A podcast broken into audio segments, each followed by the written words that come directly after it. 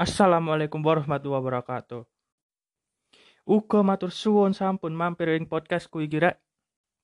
Oke, kali iki aku bakal bahas eh, segmen anyar yaiku segmen cerita toko. Sadurunge sepurane rek, sepurane sing kuata. Aku wingi gak update selama seminggu. Gara-gara loro gering, ambil insomnia. Ra iso turu rek. Jadi aku gak iso update apa podcast mana ngono. Aku kurung apa jenenge? Golek-golek cerita, sik bingung pisan cerita apa ya ngono. Masa berita panas terus, wis ping telu berita panas. Akhirnya yo ya wis lah cerita tentang tokoh iki jenenge segmen kali ini. Cerita tentang tokoh favorit sing disenengi ambek wong kebanyakan. Cerita tokoh kali iki yaiku Nabi Muhammad Shallallahu Alaihi Wasallam. Iki tokoh favorit umat Islam kabeh. Oke, langsung aja masuk ke cerita ya rek.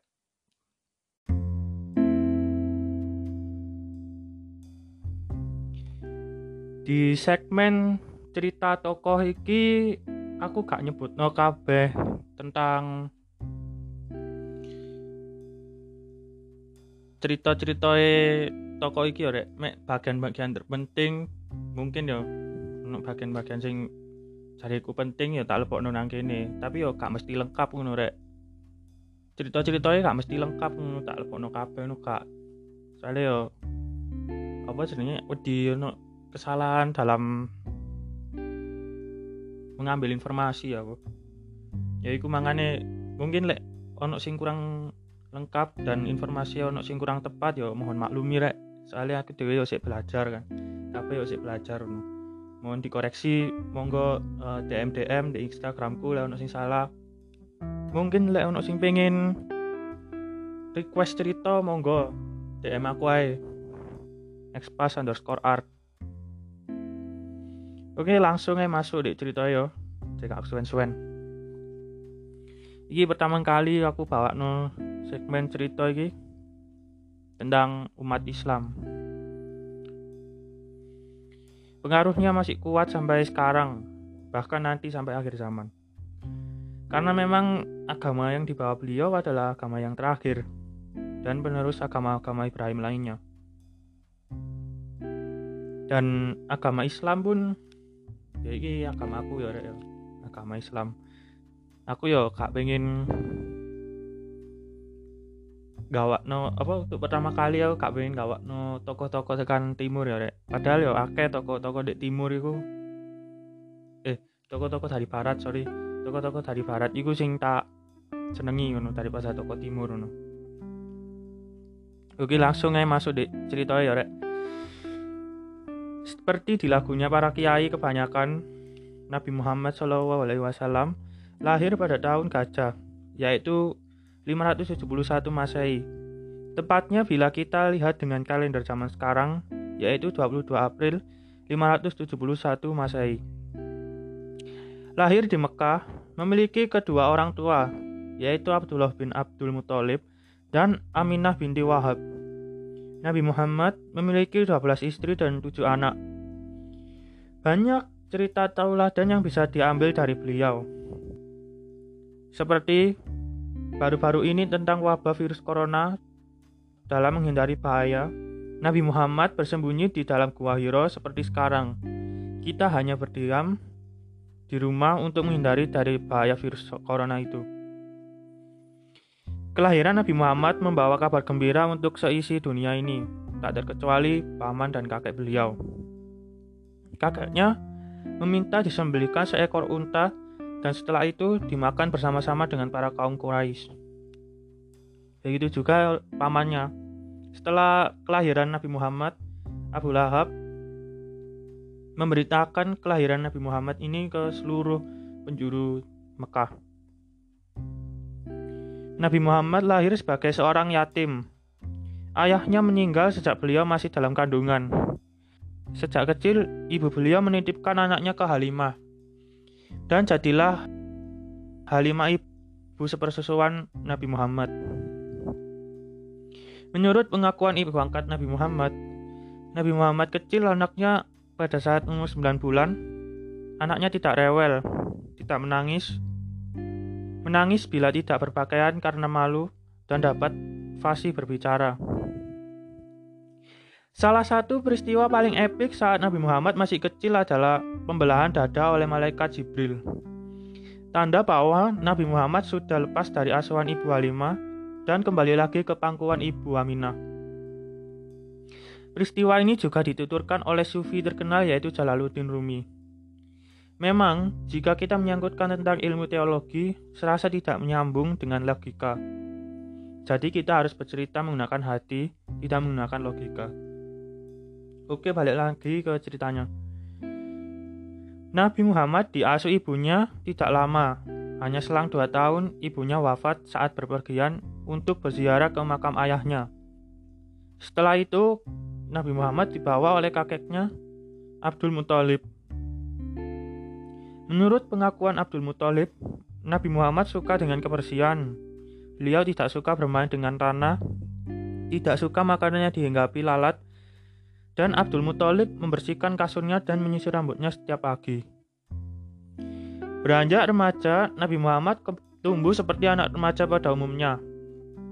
Nabi Muhammad juga bisa merasakan jatuh cinta pada seorang gadis yang beliau temui saat tawaf. Nabi pun segera meminangnya. Tetapi cinta Rasul ini dijaga kesuciannya oleh Allah. Nabi Muhammad diberi petunjuk oleh Allah Wanita ini adalah pelantun syair-syair yang kurang etis dan tidak senonoh. Akhirnya Nabi memutuskan meninggalkannya dan tidak jadi meminangnya. Nabi Muhammad saat remaja sering membantu kakeknya berjualan. Oleh karena itu, Nabi Muhammad memiliki pengetahuan tentang berbisnis. Juga Nabi Muhammad dibekali kemampuan militer oleh pamannya,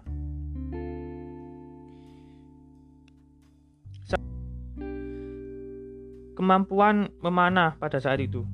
Kemampuan ini didapat saat berperang, yaitu perang Fijar, antara Bani Kinanah dan Bani Khois. Kita bisa lihat bagaimana Nabi Muhammad mengisi hari-hari remajanya. Nabi Muhammad juga seperti kita, bisa merasakan jatuh cinta, bahkan mengikuti tren masa kini. Diriwayatkan sebuah hadis bahwa Nabi Muhammad juga suka menyaksikan hiburan. Tapi lagi-lagi, Nabi dijaga oleh Allah kesuciannya.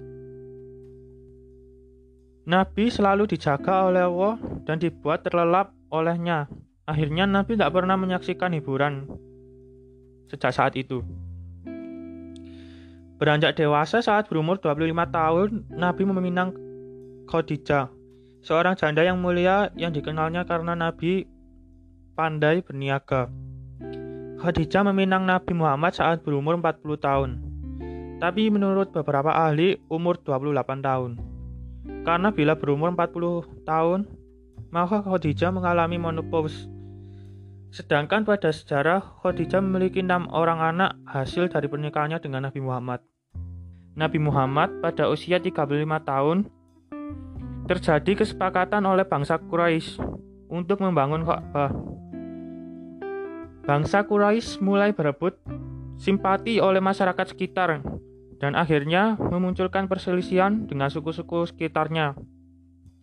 Akhirnya timbul sebuah kesepakatan dan perjanjian, yaitu siapa yang pertama kali masuk masjid di Ka'bah di Mekah tersebut menjadi penguasa dan boleh membangun Ka'bah Akhirnya Nabi Muhammad lah yang pertama kali masuk masjid tersebut. Maka secara jujur dan adil, Nabi Muhammad lah yang memimpin pembangunan tersebut. Tiba saatnya Nabi Muhammad memanggil semua kepala suku itu, diikatkan surban di Hajar Aswad, dan dipegangnya pucuk surban itu oleh semua kepala suku, dan akhirnya diletakkanlah di dekat Ka'bah. Beginilah Nabi menyelesaikan masalah dengan melibatkan banyak orang, Kebijaksanaan dan kejujuran Nabi Muhammad membuat beliau dijuluki Al-Amin. Seiring dengan waktu berjalan, penduduk Mekah tidak lagi menyembah Allah dan berlaku syirik. Ini membuat Nabi Muhammad gundah gelisah. Akhirnya Nabi mengasingkan diri ke Gua Hiro saat bulan Ramadan. Dengan berbekal air dan roti gandum, beliau melewati masa-masa itu. Beliau juga memberikan roti dan gandum itu untuk fakir miskin. Dan sampai pada akhirnya Allah menurunkan wahyu pertamanya, surah Al-Alaq 1-5, yang digunakan untuk meluruskan garis sejarah dan meluruskan pemikiran manusia untuk tetap menyembah Allah. Setelah itu Rasul mulai berdakwah secara diam-diam di kota Mekah. Di tahun keempat, baru Nabi Muhammad melakukan dakwah terang-terangan. Ditandai dengan peristiwa Nabi mengajak perjamuan ditandai dengan peristiwa Nabi mengajak perjamuan makan dengan Bani Hisham. Lalu Nabi Muhammad juga mengajak masyarakat Mekah untuk berkumpul di Bukit Safa. Di antara orang-orang yang masuk Islam yaitu istrinya sendiri, Khadijah, lalu Abu Zar Al-Ghifari, Tufail bin Amr Ad-Dausi, dan dari kalangan orang kafir yaitu Hamzah bin Abdul Muthalib dan Umar bin Khattab. Karena Nabi Muhammad tidak mendapat perlakuan yang baik di Mekah, Nabi Muhammad berhijrah ke Taif. Di sana ia berjumpa dengan pemuka agama kafir dan menjelek-jelekkan Rasul sambil melemparinya batu. Tapi Nabi Muhammad tidak terbawa emosi, bahkan mendoakan yang terbaik untuk mereka. Banyak sekali cerita tentang dakwah Nabi Muhammad, tapi di sini saya cuma beri sepenggal-penggal saja. Lalu Nabi Muhammad hijrah ke Madinah dan bertemu Bani Ansor. Di sana Nabi Muhammad disambut dengan baik oleh kaum Ansor dan menerima ajaran Nabi Muhammad dengan lempeng. Di masa-masa berdakwah, banyak sekali pertentangan-pertentangan yang didapati dari suku lain. Banyak peperangan-peperangan juga yang menewaskan sahabat-sahabat Nabi Muhammad. Nabi Muhammad juga berdiplomasi ke negara-negara lain, seperti ke Mesir. Pada saat itu Nabi Muhammad mengirimkan surat ke Raja Mesir. Di masa-masa tua, Nabi Muhammad menjadi pemimpin bangsa Arab dan sampai di luar semenanjung Arab. Wafatnya Nabi Muhammad membuat dunia menjadi sedih, tanda bahwa dunia tak akan lama lagi. Malaikat pencabut nyawa atau Israel pun tidak tega mencabut nyawa Nabi yang menjadi kekasihnya Allah ini.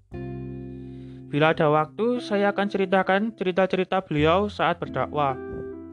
Saya akan buatkan segmennya sendiri untuk cerita para nabi dan sahabat ini ya. Sampai saat ini Nabi Muhammad dirindukan oleh umat Islam. Setiap umat Islam pasti ingin bertemu dan melihat wajah beliau. Keturunan Nabi Muhammad lah sekarang yang mempengaruhi dunia. Lahirnya Sunni dan Syiah tidak terlepas karena perbedaan pendapat tentang keturunan Nabi Muhammad yang meneruskan menjadi Imam Mahdi. Keturunan Nabi Muhammad lah yang tetap menciarkan agama Islam ke seluruh penjuru dunia. Begitu pula para habib-habib yang ada di Indonesia. Mereka menyiarkan agama Islam di bumi Indonesia ini.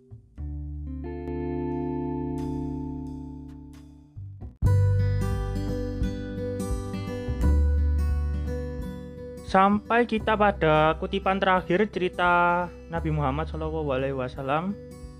Boleh jadi kamu membenci sesuatu, padahal ia lebih baik bagimu. Dan boleh jadi kamu menyukai sesuatu, padahal ia amat buruk bagimu. Allah mengetahui, sedang kamu tidak mengetahui. Quran Surah Al-Baqarah ayat 216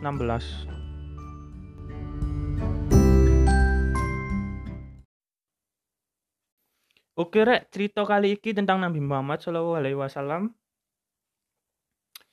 Kita harus mencontoh semua perilaku yang baik Nabi Muhammad ya rek, karena Nabi Muhammad lah tauladan kita semua. Dan semoga kita bisa berjumpa dengannya, dengan beliau di surga nanti. Aku bisa penasaran ambek wajah Nabi Muhammad loh beneran ini Oke, ngono ae ya rek.